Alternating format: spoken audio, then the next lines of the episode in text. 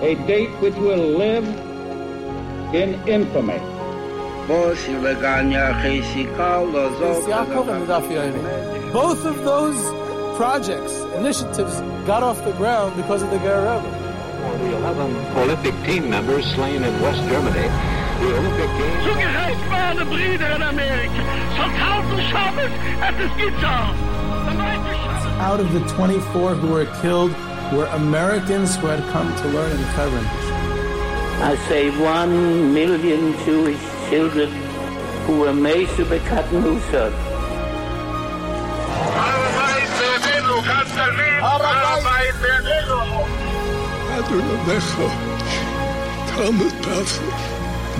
Whoever heard such beautiful words, it is never too little, it is never too late, and it is never enough. Jewish History Soundbites, bringing alive the world of our glorious past. Here is our host, live from Jerusalem, Jewish historian and tour guide, Yehuda Geberer with Jewish History Soundbites, and uh, this episode has been dedicated by Ari Miller in honor of Rabbi Jonathan Bienenfeld. And this episode is going to be about a very interesting and I believe apropos topic, a bit contemporary, a little bit different style than what we usually do here on Jewish History Soundbites. And it is the recent phenomena um, that we are witness phenom- phenomena phenomena phenomena whatever it is that we are witness to in the Hasidic and beyond world of mashpiyim. I guess we can call them influencers or teachers or inspirers um, that attract quite a following. And how do we see that in the context of Jewish history, especially in regarding the history of the Hasidic movement? Before I get to that, though, uh, we just had an episode last week um, about divorce in Jewish history, recent Jewish history, and there was a correction submitted by I don't know five to ten people, very astute listeners of Jewish history soundbites, and I error erred in um, my recounting a story uh, regarding the Chassam Sofer and Rabbi Eliezer Landau, the rabbi in Brody. Um, and apparently, I had, I had said that, incorrectly said that um, the Chassam Sofer was protesting this idea of writing a get on Shabbos, where apparently it was, God forbid that anyone would have any intention of writing a get on Shabbos. It actually is about this holiday that we just experienced. It was about the second day of Shavuos, and writing a get on the second day of Shavuos under extenuating circumstances. And of course, the Chassam Sofer was um, protesting that vehemently as well. In other words, he was completely against that idea as well. But the the this Eliezer Landau, who had thought of the idea, um, he wasn't proposing, God forbid, to write a get on Shabbos. He was proposing to write one on the second day of Shavuos. Okay, let's get back to today's topic, and it's in honor of this Shavuos that we just had. Um, Shavuos, of course, is the yahrzeit of the Baal Shem Tov, and um, the one who is seen as the father of the Hasidic movement. Um, and he, he there, I want to speak about the current trend of mashpiyim in the Hasidic world and beyond. It's not limited to the Hasidic world. I'm not sure. I'm trying to figure out, the last several days, what the English translation of mashpiyim would be.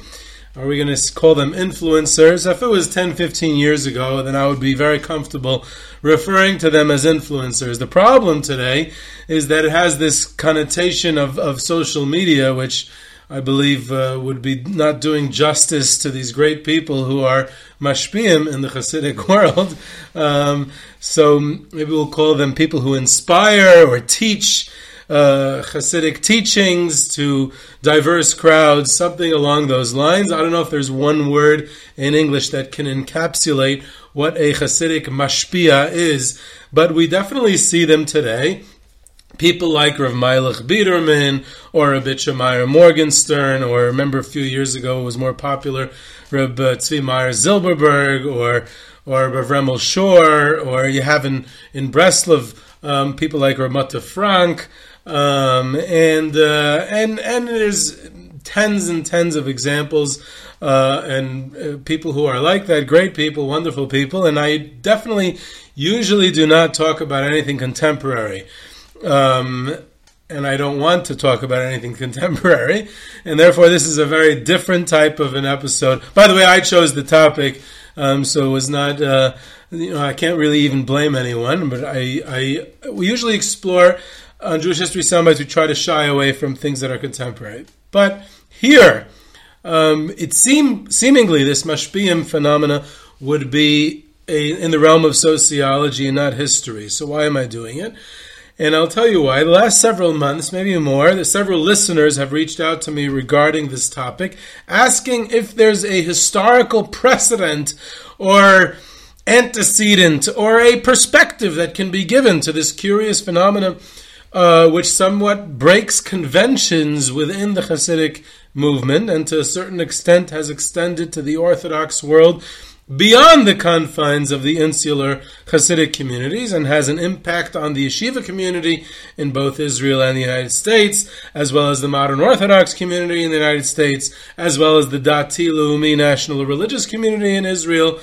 So the this whole idea of these Hasidic mashpiyim and the influence, it's not it's outside the established norms of the Hasidic court, of Hasidic dynasties, these people who kind of like crop up from a grassroots up and have this grassroots influence without a formal institutionalized court um, or dynasty or political uh, organization behind them. They're just people who are inspiring others in Hasidic teachings, teaching others, and people gravitate to them from across the Orthodox spectrum and a lot of people were very curious about this. Does this? How do we see this in historical context, especially in the context of the Hasidic movement? And the answer is yes. There is there is what to say about it historically. The current day mashpiyim phenomena is a recurring theme in the history of the Hasidic movement, going back to the Baal Shem Tov himself and has appeared in different forms and in different expressions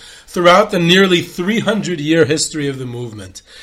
So that's what I want to go into, and that's that's not going to really speak about the contemporary uh, um, idea of it and how it works. Uh, I'm just going to try to relate it and how I see it through the history.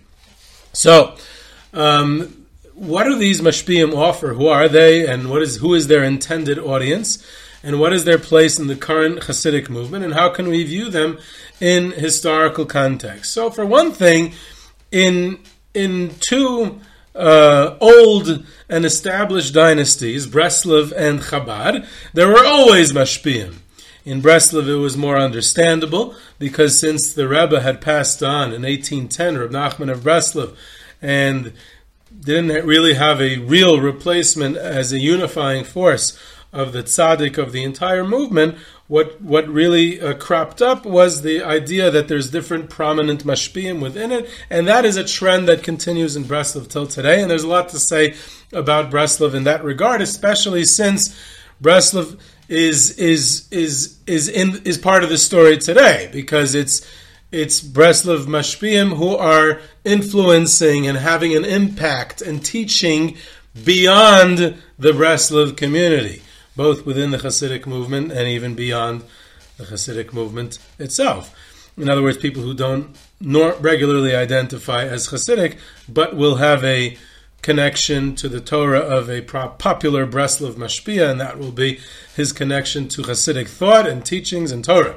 Um, in Chabad, you have a similar concept, which is worth exploring on its own merit, but this existed all throughout the history of Chabad.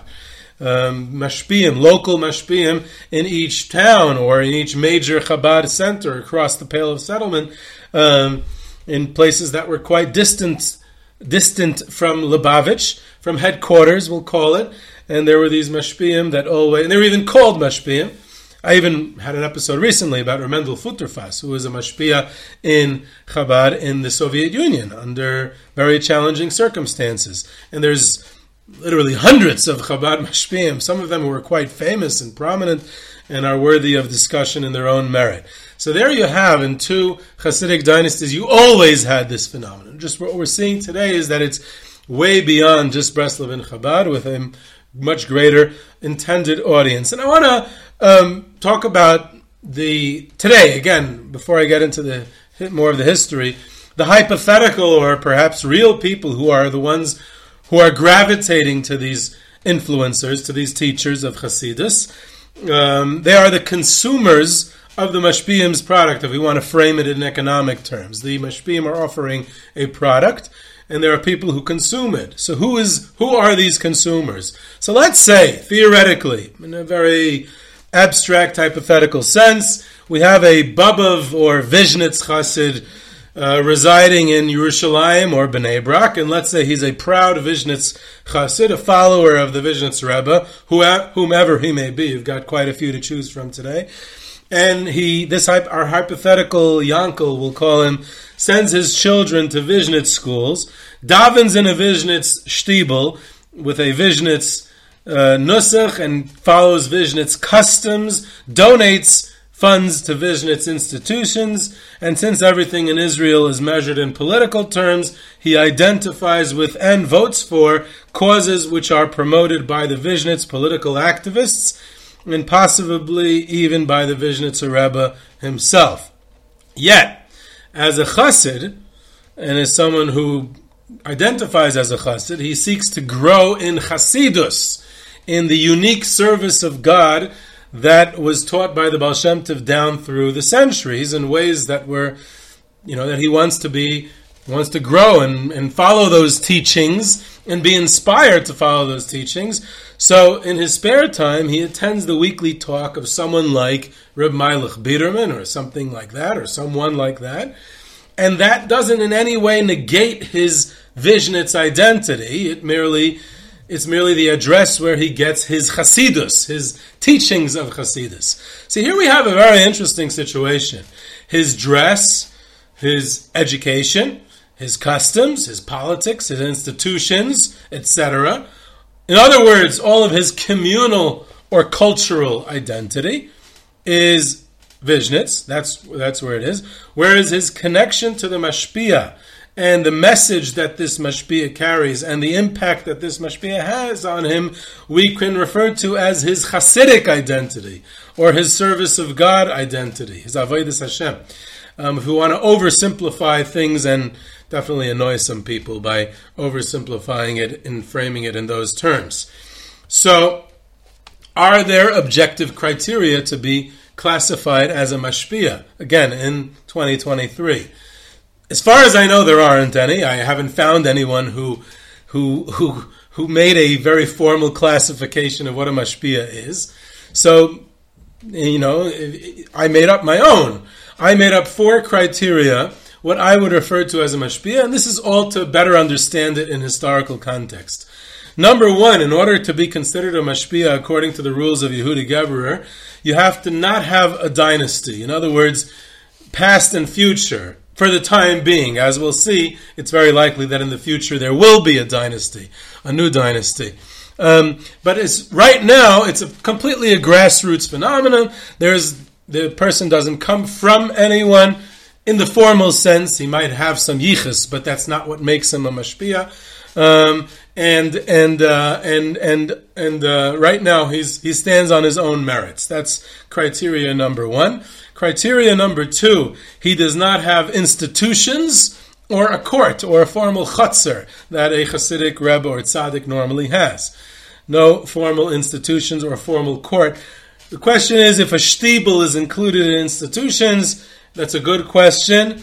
I'm willing to let a shtibel go. He's allowed to have a shtibel and still be called a mashpia. Number three, the main attraction, the main thing about him, his main claim to fame is that he teaches Hasidus in its most basic and simple form. Um, that's number three. And criteria number four, perhaps the most important of the four, is that the consumers, or the people who gravitate to him, the ones who he talks to, the ones who are attracted to him, are diverse and not limited to a specific community within or even outside of the Hasidic movement. That's a very important criteria. Um, and there's a, and now I want to go in more into the history. Um, and because what I see is, is I see there's a very big similarity between today's Mashpiyim and the Baal Shem Tov himself. Or, excuse me, excuse me, or the Baal Shem Tov's early students, early followers, or even several students of the Magid, the Magid of Mezrich, obviously, Reb Dov Ber, the Magid of Mezrich, the primary successor of the Baal Shem Tov. Um, the Baal Shem Tov himself was someone who basically taught Hasidus. Baal Shem Tov did not found a movement and never oversaw a movement. It grew into a movement in the last years of the Magid of Mezrich's life in the late 1760s and the early 1770s, and then even more so after the Magid's passing. But for sure, the Baal Shem Tov, who passed away on Shavuos in 1760, he never saw any Hasidic movement. So what was he doing? He had this small chabura of students um, who came to visit him, or he actually traveled around and visited them, and he taught Hasidus. He taught a message. He had a message in Avodas Hashem, in Torah, in in in in the secrets of Torah, in the mystical part of Torah, also. And he inspired others, and he had a strong and impactful message, and people were attracted to it and very excited about it, and they began to follow his teachings. And that's he didn't have institutions the Baal Shem Tov. He didn't have a formal court. Uh, he did not have. Um, he also didn't have a Hasidic dress. Um, if you want to get into that, I think we spoke about that once.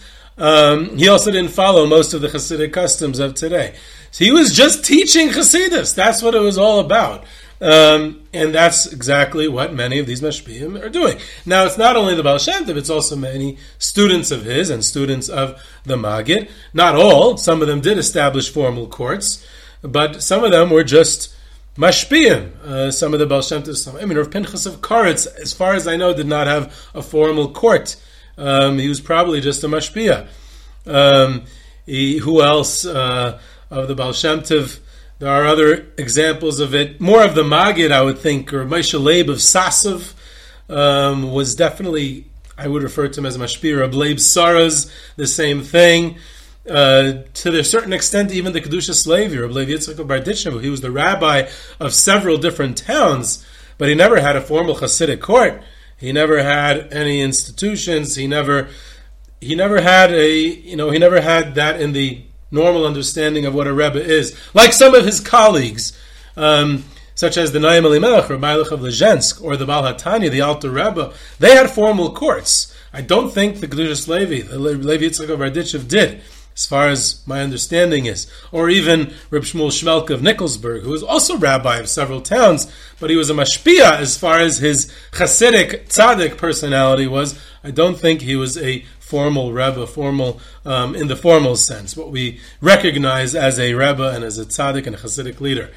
So I would say that many of the early, and there's definitely several other examples, and I'm sure our listeners will fill me in on who I forgot and who I should have said, and and and I and you know, and there's a lot to discuss about it. But many of these early people, the Baal Shem Tov himself, several of his students, several students of the Magid, in the early generations of the Hasidic movement, there is this idea that they're mashpiyim and that's the early and that's the nature of the movement because it's a spiritual revivalist movement. And there's a new message in the spiritual sense. It becomes a social communal movement only in the next phase. But in the early phase it's just a spiritual message. That's all there is to it. So uh, there's there's there's um, the Hasidic movement was that's what it was. It was. Um, in addition to that, it also became later on a social and communal framework as well. Later on, it was institutionalized even more. Once the courts became more established, once there was dynastic succession, once there was a wider geographic influence, um, once there's wealth increase in the court, and you can have things that are much more formal, much more organized. Once many tzaddikim and their dynasties had political influence with the government, um, and there and therefore they become much more established, and it becomes less of the mashpia type of Hasidic tzaddik, and it becomes much more formal, much more what we recognize today. Um, now, therein lay the challenge.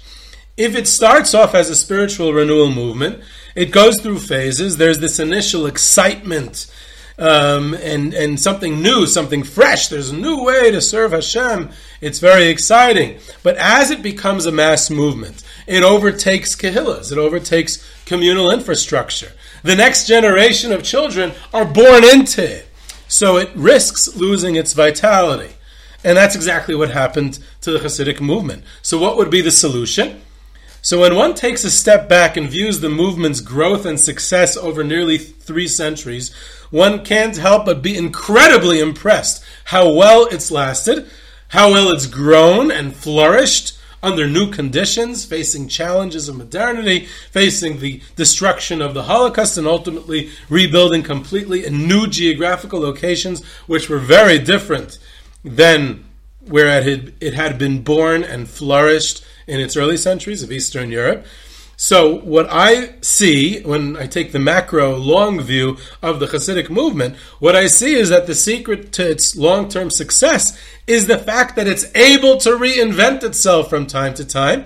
It's able to adapt new spiritual messages whenever it became too institutionalized. It's able to have these grassroots um, people and leaders, new ones, rise up from time to time and give it new vitality and give it a new message, and therefore it is able to preserve and renew its vitality whenever necessary. And I think that is a tribute to the success of Hasidus, um, and uh, and and it's incredible to see how. Almost like every half a century or so, maybe a drop more, every 70, 80 years, you actually see this cyclical um, movement. Now, of, of renewal within the Hasidic movement. I think it's it's wild. It's it's an, it's an incredible story to be told, which I'm going to touch on parts of it now because the reason I agreed to do something contemporary about Mashpiyim in 2023 on this podcast is because I really see it as a another stage in what has always been from every every 70 80 years in the Hasidic movement. I've seen I see it throughout its 300 year history and I see this is just the next the next one, and therefore it's exciting to see that you know it kind of like uh, um, verifies what, what, what, what has been a theory uh, in understanding the history of the Hasidic movement. You almost kind of like see history in front of your eyes. You see it happening again. In general, uh, um, it's important to view history as cyclical. History moves in cycles, maybe like a spiral. Um, but we uh, very often make the mistake of seeing history as progressive um, as a linear progressive line. It's not. It's it very much goes in cycles, and there's lots to say about that in general, both in general world history and in specific histories of different uh, ethnic groups or or societies or peoples. Um, it's definitely works in cycles, maybe like a spiral. So it's a bit of both. It's also progressive, but it's also a cycle, and therefore you see when you know when we uh, you know because, like again, thinking in, econ- in economic terms, the the downs in the market are not always something to be too concerned about because it's expected, it's built into the system, it's supposed to be. You recover from it much stronger and better than before, and that's how history works everywhere. And the Hasidic movement is no exception to that. Um, and the uh, um, the, the it, it, it, so in the Hasidic movement, after this first stage of the 1700s, when the Baal Shem Tov, his students, the Maggid students, these mashpiyim, who have this new spiritual message, and it emerges as a mass movement in the early 1800s. And now, for the first time, it's not just mashpiyim; it's it's real, you know, institutionalized. It's real established courts, and the leaders, the Hasidic leaders at the time, identified this as the first crisis of the Hasidic movement. We see it in their writings. It comes down in the stories that we hear we heard about this time. Because now that it became a mass movement, now that it became institutionalized, so now there's the danger that it's going to lose its vitality, its excitement, its message, its spiritual message. So there's various different responses. In fact, it's cited from one of the greatest tzaddik, tzaddikim of that era in the early decades of the 19th century, the Or LaShamayim, Reb Meir of Apta. He paraphrased the pasuk in the Torah. He said, Daber el b'nei Yisrael v'yiso. The job of the Hasidic tzaddik is to continue speaking to the Bnei Israel, to continue speaking to the Jewish people. You just keep teaching Hasidus, and if it became too big and too institutionalized and too uh, uh, formal, that's that's then some people will gain will still gain, some people won't. But the job of the tzaddik is to continue business as usual. There were others who differed.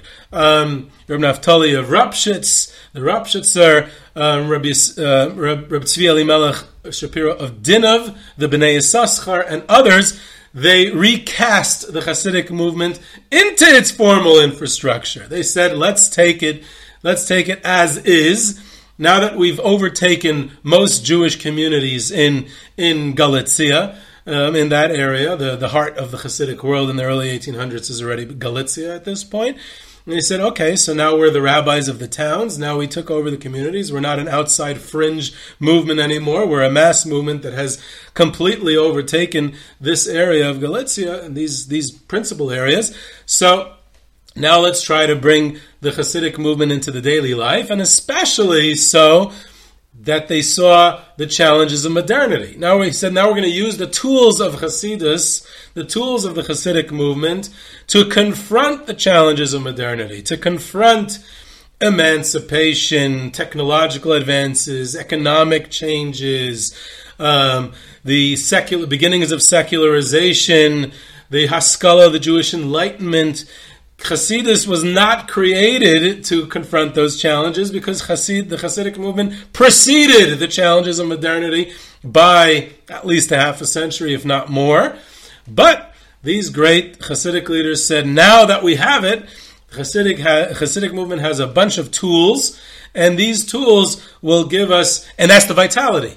That's the renewal. That's the spiritual renewal because now we're this combative, def- on the defense uh, tradition, and we're using Hasidus to combat these and confront the challenges of modernity. And that's the first uh, um, mashpiyim sort of thing. It's not really mashpiyim in the sense that we recognize it today, but what it is is is saying that we can confront the challenges of modernity using the tools of Hasidus, and that is going to save Hasidus too. In in essence, we can say that the challenges of modernity saved Hasidus because now they incorporated into the Hasidic identity that Hasidus is this defense, this, this mounting this strong defense against the challenges of modernity. Another uh, response at the time was spiritual renewal within the Hasidic movement, kind of like a second revolution, which I don't mean in the in the dispute between uh, Stalin and uh, Trotsky, which I'm not going to get into at this point. I'm talking about within the Hasidic movement. There's this second spiritual renewal. Think Pshischa and what Pshischa brought, especially in its extreme factions like Kotsk um, it was this second renewal within the Hasidic movement. A new message, a new spiritual message, a new vitality, a new excitement. Polish Hasidus is built on that premise until Polish Hasidus becomes institutionalized. Or if we go to the fringes of the Hasidic movement, that's from Nachman of Breslov. That's exactly his response. Um, Chabad to a certain extent, also in another way, which I'm not going to get into. It's it's a, we're short on time here, but so that's the responses at the beginning of the 19th century. Towards the end of the 19th century, in the beginning of the 20th century, there's the second crisis of the Hasidic movement, and this is the great crisis. This threatened to make the Hasidic movement extinct, and I discussed this in its own episode, The Great Crisis of the Hasidic Movement. And what's the primary response in this context? Education. This becomes the mashpiyim, the vehicle of mashpiyim, of bringing new vitality to the Hasidic movement at the end of the 19th and beginning of 20th centuries is there's this new Hasidus through education, reaching out to the youth. Many examples of this. Probably the best one is also the first one. The establishment of the Tomchei Temimim network of yeshivas by the Rebbe Rashab of Chabad in 1897. Tomchei Temimim becomes the engine of renewal within the Hasidic movement, especially in the Pale of Settlement, especially in the Russian Empire, especially in Chabad Lubavitch itself, but it has an infl- impact even beyond. Um, and I believe, and, and I'm sure I, my Chabad listeners will correct me if I'm wrong, that the main person within, the main educational personality within the Tomchei Temimim branches was the Mashpia. He was actually called the Mashpia. And, uh, and this and this was a renewal. Now, but it's not. It's not only in Lubavitch.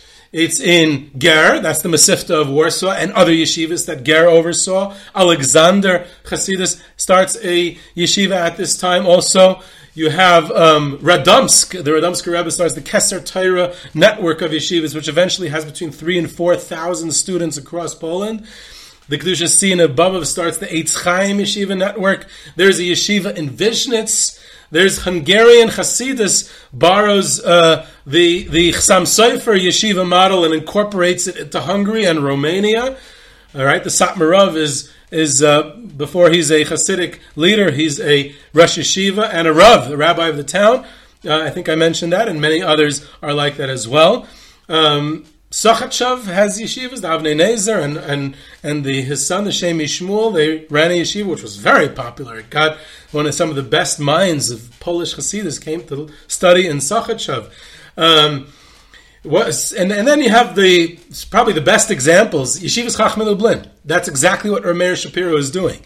He's taking the the education and that is the answer to Hasidus. It's going to be a Hasidic yeshiva, but it's going to be a, on the grand scheme. That's Yeshiva's Chachmei Lublin. It's going to renew Jewish life in Poland. It's going to renew Hasidus in Poland. It's going to add vitality and renewal. And how is he doing it? By reaching the youth with a new educational model, which I discussed in another episode of Yeshiva's Chachmei Lublin. And my favorite example of it is Piasetzna. Uh, the Piasetzna Rebbe. He almost basically almost retires from being a Rebbe. He moves out of Piasetzna because of World War One and never really goes back. He goes back for like Yom Tif, you know, he goes back for Rosh Hashanah and Kippur, uh, a few weeks here and there. Um, but he basically lives in Warsaw. He transplanted to the urban environment, like many Rebbes did at the time. But he almost retires from his position as Rebbe and becomes a Rosh Yeshiva. He opens a yeshiva in Warsaw, Das Moshe, and his goal is to reach the youth. He has an entire educational philosophy, philosophy which was very modern, very progressive. Um, and it's expressed in his books like Chayvis Talmidim, and he reaches out to the youth. Um, and that's that's an incredible story of and and, he, and in that context he's a mashpia. The Piasetzna Rabbi of Kalonymus Kalman Shapiro is a mashpia, as were many of these other ones in these Radomsky yeshivas or other places. Um, I remember interviewing an elderly woman who uh, she grew up in the town of Oshpitzin, Oświęcim, where the Nazis built right nearby Auschwitz. Um, and she was from a Bobover Hasidic family. And she told me that three of her brothers converted from Bobov to Radomsk. They became Radomsker Hasidim. Why? Because there was a local Kesser Torah branch yeshiva in the town, in Oshpitzin, and they all attended that yeshiva, and they got swept away by the charisma of the Mashpia, or Rosh Yeshiva, whatever he was called, in the local Kesser Torah branch, and they became Radomsker Hasidim. Um, by the way, in this interwar continuation of the Hasidic crisis, there are other real mashpiyim, uh, and and the first neo Hasidism, people um, like uh, Hillel Zeitlin, or even if we could say uh, in a, an extreme example, someone who wasn't even really Orthodox, Martin Buber. That's a neo Hasidic thought and. Uh, to a certain extent, that's beyond the Hasidic movement, on the on the outside the Hasidic movement, looking in. But my favorite examples from the interwar period of real mashpiyim, kind of like what we're seeing today. The first one I can think of in Hungary, or kind of like Romania actually at that time, is Reb Arele Roth. Reb Arele Roth, who later became the Reb Arelach Hasidim, and today is referred to by his descendants, the Toldus Aharon and Toldus Avram Yitzchak. And here is the best illustration how someone starts off as a mashpia, but his descendants already become a formalized institutionalized Hasidic court with their own institutions, their own customs, and their own politics. Um, but it starts off as a mashpia. Rabbi Arele Roth is a mashpia in Satmar um, in the 1920s and 30s, um, and he moves to Palestine in 1940 and he's mashpia in Yerushalayim. He never really has. He's the Shomrei Emunim. He calls his his chabura, his group, his uh, followers, and they're they're completely. That's that's exactly a perfect. Rabbi Larut might be the greatest example of what we see today is today's mashpia. He was like that in the 1920s, 30s, 40s until his untimely passing in 1947. Um, and then what we have is, of course, now it becomes a Hasidic court. A new dynasty is born. And that's what will probably happen with today's mashpiyas as well. Skulen might fall into this category. Skulen is an interesting scenario. The Skulener Rebbe, um, he kind of like is a mashpia who eventually evolves into a Rebbe himself. Another interesting one, more on the fringe of the Hasidic movement at this time, is again, this time meaning, being in, in Eastern Europe in the 1920s and 30s, is Rabbi Yehuda Leib Ashlag the Baal Hasulam, the one who is this Kabbalist, this mystic, a fascinating figure, an interesting figure. He has economic theory, political theory. He's almost like a Marxist, and he writes the most defining commentary on the Zohar. And he has this following. People are into him, and he has this like kind of like mystical following, which also against when when, when he moves to Israel and uh, through his son and grandson, his descendants, it, it becomes more formalized into a somewhat of a Hasidic court. It's definitely an interesting one. But he uh, himself was a Belz Chassid who lived in Warsaw uh, and was on the Warsaw Rabbinate for a time. So you're talking about he was, you know, part of the mainstream in Polish Hasidus, and he uh, is this mashpia. He becomes this mashpia. There's several other examples as well. Um, interesting is is that we have uh, uh, uh, an interesting phenomena in the post-war rebuilding phase. What happens in the post-war rebuilding phase? We have a a almost like a, a, a mix of both. We have rebbes, uh, tzaddikim, Hasidic leaders who are from regular formal dynasties with presumably regular formal courts and institutions, but because of the destruction of the Holocaust and this this burning need to rebuild, that makes it a new vitality uh, very new excitement. We're rebuilding. We're rebuilding a world that's lost, and they attract new followers from among survivors or from among the general populace in the United States and Israel. And this brings me to another important and overlooked angle of this time, and that is the urbanized nature of the post-war, where we could say with pretty much a certainty that well over 90% of surviving rebbes in the Hasidic world lived in three places. Both of them, all three of them, excuse me, very, very urban. New York City, Tel Aviv, and Yerushalayim. Um, and therefore, since that's the case, we have what I believe is the highest ever proportion in history of, of rebbes to, to general population.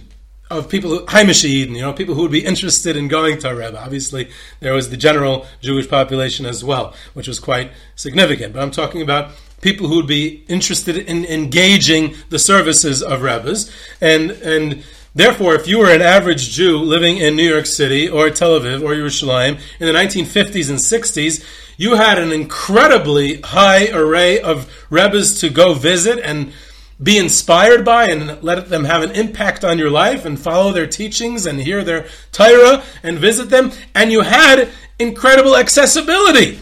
They were all accessible because no one else was going to them. Many of these rebbes were looking for a minyan on, on, for mincha on a daily basis. So you, this is a very important and overlooked story: is that you have these rebbes who ostensibly came from formalized, institutionalized Hasidic uh, dynasties, and yet they're kind of like mashpiyim in this 1940s and 50s and to a certain extent the 1960s as well. There's this rebuilding phase. We're going to rebuild, rebuild a shul and a yeshiva and a and a court and, and the institutions and and in Israel it's also politics, right? So there's this there's this uh, rebbes who are also mashpiyim during this rebuilding phase, and then from the 1970s and on, we find the, again cycles Institutionalization follows the rebuilding in recent years. The institutional institutionalization leads to stagnation on the spiritual side of the Hasidic movement.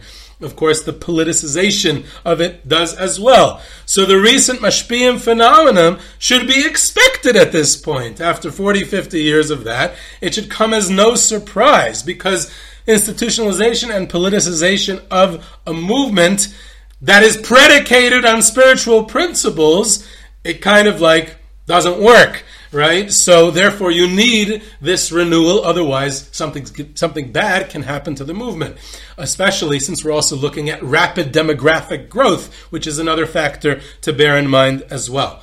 Um, and and politics, you know, ever since politics, Orthodox Jewish politics rose in the end of the 19th century and through the 20th, especially in the state of Israel. So politics has a a, a major um, important uh, factor in the Hasidic movement, but in, to a certain extent on the spiritual side, it's detrimental. So you have this balance, this dialectic balance that that balances it out, and that's where people like the Mashpiyim can come in. Also, urbanization. Um, that's that's the uh, that's that's that's that's another factor. And if we bring it back to today, so Mashpiyim are sort of like these mini Baal Uh, it's a throwback to the early days of the movement, or it's a throwback to those educators in the early 1900s who used education and and and and, and those types of uh, um, ironically institutions to to uh, bring vitality to an overly institutionalized movement. And time will tell. And with the cyclical view of history, it's safe to say that many of these mashpiyim will spawn dynasties of their own, which will later institutionalize and politicize. And then another generation of mashpiyim will come along in another form while still teaching the timeless lessons of Hasidus. So this is Yehuda Geberer with Jewish History Soundbites. You can reach me at yehuda for questions, comments, sources, tours, trips, sponsorships, and lectures. You can subscribe to Jewish History Soundbites on your favorite podcast platform, and I hope you enjoyed.